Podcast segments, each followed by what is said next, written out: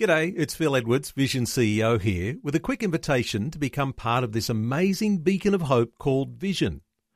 Together we can put our love into action to help people of all kinds build or rebuild their lives on the truth of God.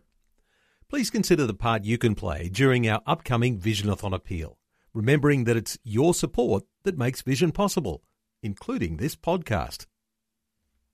Life, culture, and current events from a biblical perspective. 2020 on Vision. Ahead, but we're going to talk about eternity in our hearts. You know, one of the unchanging tenets of our Christian faith is the expectation that Jesus Christ is coming back, just as he said he would.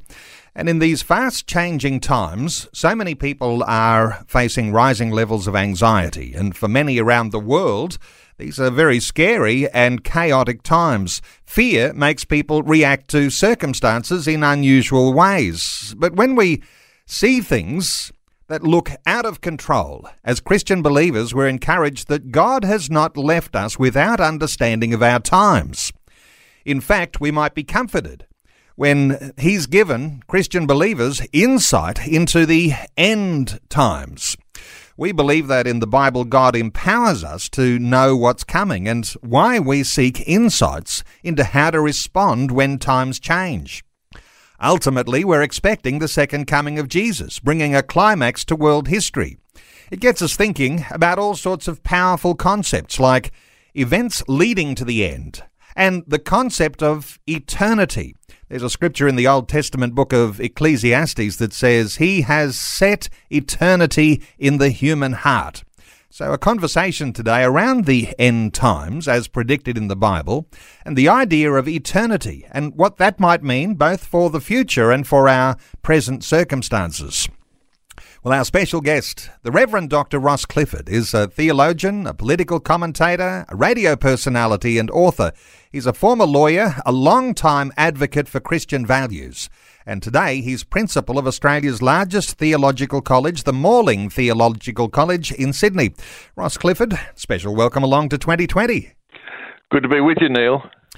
Hey, Ross, eternity in our hearts. Uh, this is something particularly Australian, actually, as we reflect on this idea of eternity, because, uh, you know, lots of our listeners will remember the year 2000 and eternity emblazoned across the Sydney Harbour Bridge, seen around the world, and reflecting on that wonderful word that was written around uh, the streets of Sydney and many New South Wales communities, that word eternity written by Arthur Stace. Eternity is something we are actually quite familiar with here in Australia.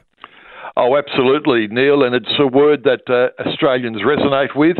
And in fact, last week, a skywriter was putting eternity over the bridge again um, uh, throughout uh, throughout the day. So it's something that keeps on coming back into the Australian perspective. And Arthur Stace, I had the privilege uh, of going to Burton Street Baptist Church where the Sermon on Eternity was preached by John Ridley and sitting on Arthur Stace's lap. So eternity Australians connect to. Spot on, Neil. Especially in your heart, Ross. Uh, wonderful connection there. Hey, we want to talk about the second coming of Jesus, signs of the end times. I wonder whether you've got some insights. What is it that's front and center for you in what Jesus taught about signs of the times? Look, what's front and centre for me, Neil, is that we need to see what's going around about us and be ready and and warn and preach and share with people that Jesus is coming back again. And the signs that we're seeing, you've just been talking about a global apostasy in the West, uh, famines. Uh, Africa has the worst famine ever, uh, earthquakes, wars, the unsettling from the pandemic. These are all signs that uh, why cause us distress should also be pointing to the fact that Jesus is coming back again, and he warned uh, and, indicated, uh, Neil, that these signs are pointers to that truth that the world will never be stable again until he returns. Now, that doesn't mean I'm saying he's coming back tomorrow or next year. But what it does say is that we are people who live in the imminence of Jesus' return, and we share that to people. And Neil, I can tell you, there's Anglicans I've come across. There's people following Mayan prophecy. There's people reading the Celestine prophecy. People out there, and they're all interested in the last time. So, all interested is this the time when God will come back? And my fear is I'm not hearing too many churches talking about it. So we ought to talk about it a whole lot more. This is not something that's an add on extra, an optional extra for our Christian faith. This is part of all of the early ecumenical creeds. This is a reflection of biblical expectation here, Ross. The second coming is part of the main plan. Oh, absolutely. And if Jesus doesn't come back again, mate, there is no plan. That's right. Exactly. it, all, it all culminates in his coming back judgment, uh, restoring, and putting the world uh, back as it was in Genesis 1 and 2. That doesn't mean we don't work for justice and morality uh, whilst we're here. That doesn't mean that we don't see the good around about us. But Neil, if the recent events haven't made us aware of the fact that we're not in control of history, that you know one one little you know uh, uh, spreading of a, a germ or a disease can impact the whole world. If recent events haven't told us that, and to trust in God and look to the return of Christ, uh, I think we've lost the plot.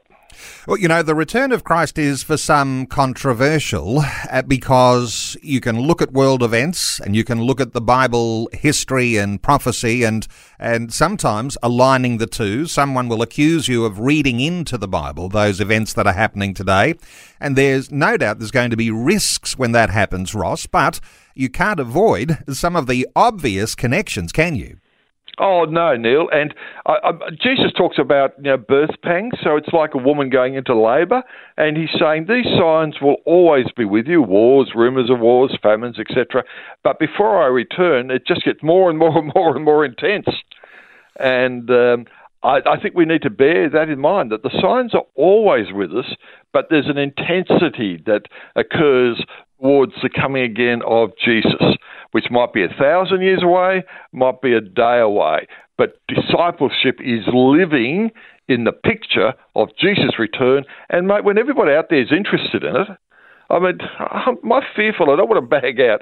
My fear is we'll talk about everything else but what the community is asking. And uh, you know, are these the signs of times? What does, where does this fit into your understanding of Jesus? I mean, Islam has a return of Christ. I mean, uh, new spirituality has a return of Christ. Christianity has a return of Christ.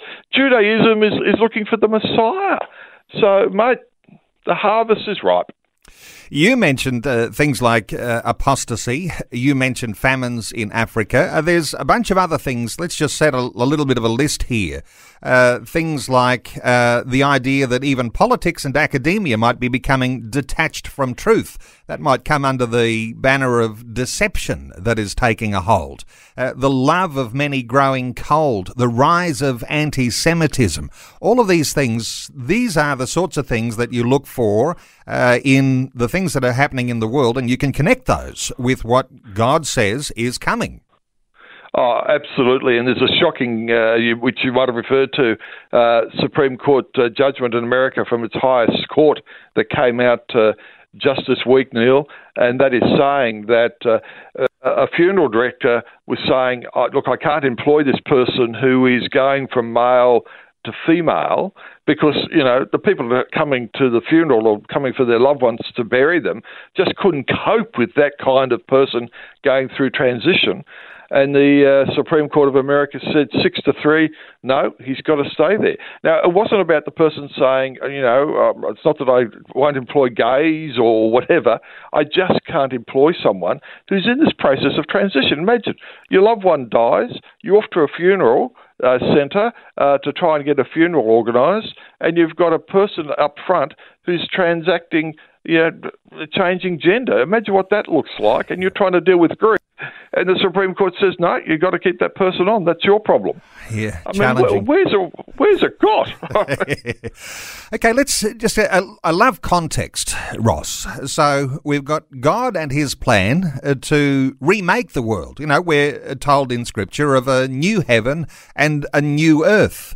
Uh, this idea of eternity that some will say goes beyond what happens at the end. Others might argue that that eternity has already begun, this eternity in the heart. What are your thoughts for that idea of eternity? And, and I mentioned that in the book of Ecclesiastes. You know, God has put eternity in the hearts of humanity. What are your thoughts here on eternity? I eternity is in our hearts, and we are to live with the power of the Spirit, with the vision of Jesus coming back again, and live discipleship lives that are consistent with the vision of Jesus coming back again, Neil. So, in our dealings with others, and our care and compassion, and our working with the world and the sharing of the gospel, we live as if eternity is in our hearts. It is through the Holy Spirit, but it's a taster, Neil, of what is to come it, it's uh, it's it's not the final deal. The final deal is what we part experience now. The world and we will know in fullness on the return of Jesus. Ross, I'm asking listeners today on a Facebook post uh, to respond to a question. I've got a poll running online. The question is When do you think eternity begins? Now or in the future? And so uh, we'll look to get a bit of an idea what listeners are thinking, a bit mm. of uh, sort of real time connection there. So facebook.com forward slash vision radio for listeners to respond to that. When do you think eternity begins? Uh, let's talk about timelines for a moment here, Ross, because sometimes people are inclined when they're trying to get the context and the idea about what's happening with biblical end times. They try to line everything up. What is, what's your thought on having a timeline? Is that a valuable thing? Uh, look, it, it's dangerous as well, Neil. The value is in that is just in the context of understanding that history is linear and there is coming a conclusion, and that conclusion will find itself in the person of Christ. He's coming back and then inaugurating the new kingdom. So that's the only timeline I'm particularly interested in. I'm not interested in putting raptures at a particular place or you know you know event event event. So does that make sense? My timeline is living life as if we're going towards the event of the coming again of the Lord Jesus Christ. And I believe that happened from Pentecost. And so that's when I believe eternity sparked in my life and in the church and uh, in our world. And it's leading us to that culmination, that final return of Jesus. Visions 2020 with Neil Johnson. A biblical perspective on life, culture, and current events. Our special guest is the Reverend Dr. Ross Clifford, theologian, political commentator. He's the principal of Australia's largest theological college, the Morling Theological College in Sydney. And Ross, we've got you for a more limited time than we thought we would have you. But uh, that's okay because uh, we've got you until the news. After the news, we'll continue to take some calls. Listeners might like to contribute here because I'm asking that question when do you think eternity begins? Now or in the future? And uh, there are those who are going to be responding there and leaving their own comments and having a conversation mm. on the side, so to speak, because we can't get everybody on the radio to talk.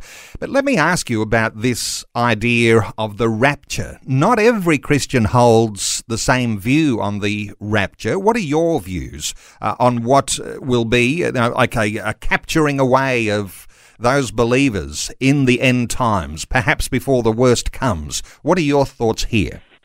Look, I understand the variety of views, Neil, and respect them all.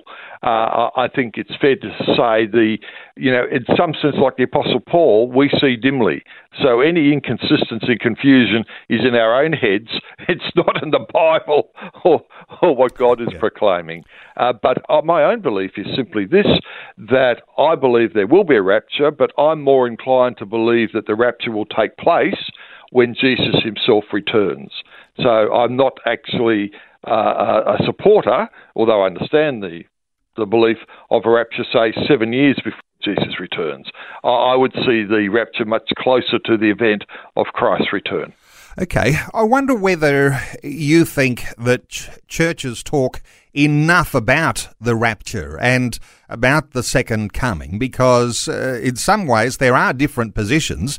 It takes courage to actually say, This is what I believe, and I'm going to hold to it, and I'm going to bring that in my local church. Or you might be mm. part of a local church and wondering why no one ever talks about the rapture and about the second coming. What are your thoughts about churches talking about the second coming? Oh, look, we should do because people are interested in it in our community. And as we talk about it, we help in our conversation, equipping each other to share it with our friends and neighbours, Neil. So we ought to.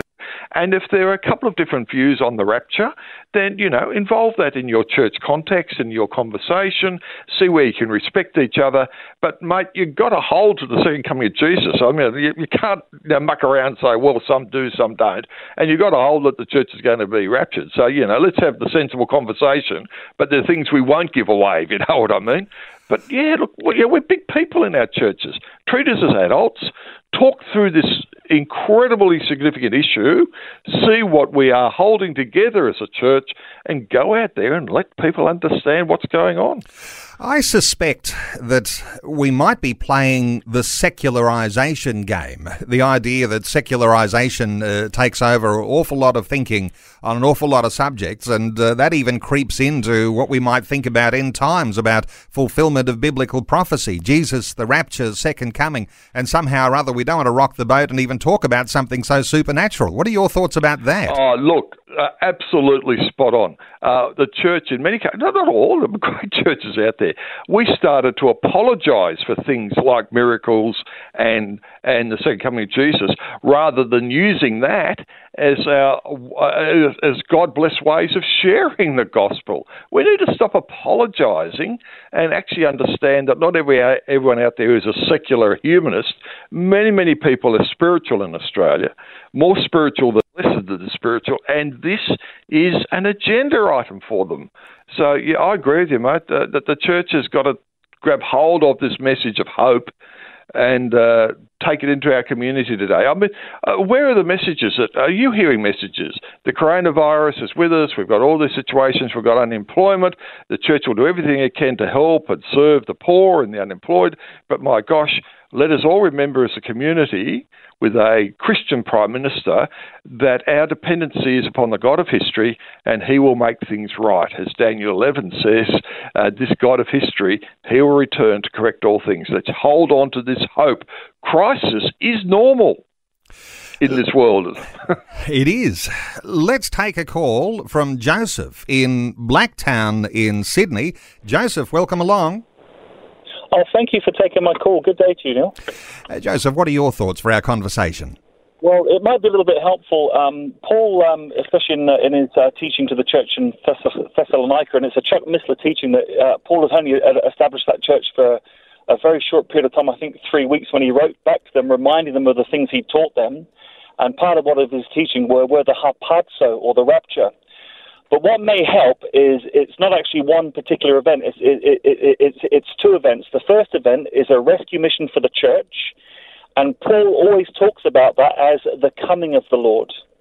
The coming of the Lord. If you read Thessalonians very carefully, the second event is considered by most um, uh, uh, trustworthy Bible scholars seven years later um, at the end of the uh, tribulation period is uh, is a, uh, a, a, a, called a military invasion led by Christ, and it's called the Day of the Lord. And you'll see that written right the way throughout the prophets, and it's a military invasion led by Christ. We come back with him, but we don't do the fighting he does because it's his wrath, it's his judgment, but it's the day of the Lord. And also with the with the harpazo or the rapture, he does not touch down. We're swept up to meet him in the clouds. But in the military invasion, he actually lands down on the Mount of Olives. He touches down on planet Earth. So that's the two events. It's the, the coming of the Lord, rescue mission for his church, his people. Day of the Lord, military invasion. What fabulous insight, Joseph. Uh, Ross, uh, your thoughts for Joseph? Oh, look, I'd love to be in a conversation with Joseph for about, for about an hour, but uh, he has superbly set out uh, that understanding of the rapture being before, uh, seven years before. And um, I would just simply say there's so much that I would agree with on Joseph, uh, what he has shared. But the most important thing I agree with is, mate, look for Jesus. He's coming, and and you know understand that He loves His church, and He's going to rapture His church. Thank you so much to Joseph for your call. 1 800 316 316. You might have your own thoughts on the end times, the second coming, and eternity in our hearts. 1 800 316 316. And we'll be taking some more calls after we lose Ross at the top of the hour. And so 1 800 316 316 if you'd like to join in our conversation today. It seems to me, Ross, you can take a simple view and say, yes, I'll simply say Jesus is coming. Or you can get sophisticated, like Joseph has done there. And I wonder whether, just because there's some differences in how you might think of the geography and how you might think of a chronological timeline, that these things are already set in place by God to give us a real excitement and a curiosity and an interest in these things.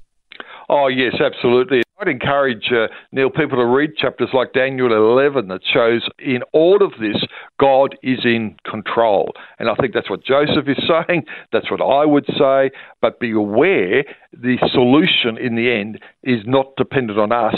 The solution for the hope and the coming of a new world is in Jesus. That's where our trust is, and uh, and I agree. I mean, I agree. But uh, my concern is, and I'm just so glad we're having this conversation, I don't think we as Christians are talking enough about the fact of the second coming of Jesus. I wonder whether this idea of eternity in our hearts actually is connected with the hope that we have in Christ, whether that's a hope for the future or a hope for the present, and sometimes that hope more realized when we're going through desperate circumstances. But eternity in the hearts, uh, what's your connection here, perhaps between eternity and this eternal hope that we have? Oh, look, I think they're one and the same, Neil.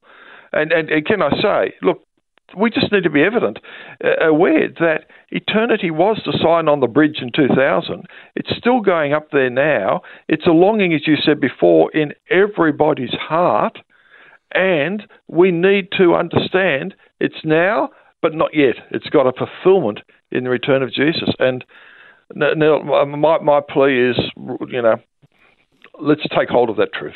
Okay. Live it and understand it. Live it and understand it. And there are so many things happening in the world today lots of things that you can align with biblical prophecy. We didn't even yes. get onto uh, things like the reformation of the nation of Israel and uh, now the return of the Jewish people moving home from all over the world. That in itself is just such an obvious, fulfilled Bible prophecy that indicates an end times. It really does switch on our excitement about what is to come. And I know we've only got a couple of minutes here, but, but your thoughts here, Ross, when we see biblical prophecy being fulfilled, and we can talk about that and say there is an obvious alignment, those are the sorts of things that really get us excited about the times that are coming. Absolutely. And I think the key to see that and to talk about it and say that they are consistent with the signs that Jesus, uh, you know, talked about in Matthew 24, for example, Neil, and, and make sure that we are aware that we understand his return is imminent, but at the same time, we don't say to people that means he's coming back tomorrow. You know, uh, my favourite saying, God may be slow, but he's never late. He wants us to believe he's coming now, but in his time, it might be down the down the line a bit. But we've got we've we've got to make the word, uh, you know, relevant to, to people who, are looking at the signs that are around about us, Neil. He's coming and he won't be late. Hey, I've got you about another minute and a half here, Ross, and I know we've got to cut our conversation short today. And I know you've got some important meetings on. Uh, there are some government announcements today around university funding for various courses. I wonder whether, as the principal of Morling Theological College, uh, you've got a, an insight or two that there are going to be some effects for people who are doing some studies. Just a quick thought on that. Yeah, look, uh, watch this space because as the government decides not to be in humanities and training people to explore a world view, that happens opens up more and more opportunities for Bible and theological colleges. Uh, I, I, th- I think this could be uh, a, you know, this could be a really interesting announcement and a new day, perhaps, in, in some of the Bible colleges' movements and uh, teaching. Well, it is a conversation to follow up on when we know more uh, clearly what the government is planning, and we know they're taking some actions now in order to uh, train people for jobs in the future, and uh, and that will have an effect. And uh, Ross, just great getting your insights. Thank you so much for being available today. And I know that there are some very important meetings you've got to be a part of. The Reverend Dr. Ross Clifford who's the principal of Morling Theological College, is the biggest theological college in the in Australia. Uh, to get some connection there, www.morling.edu.au. Thanks for taking time to listen to this audio on demand from Vision Christian Media. To find out more about us, go to vision.org.au.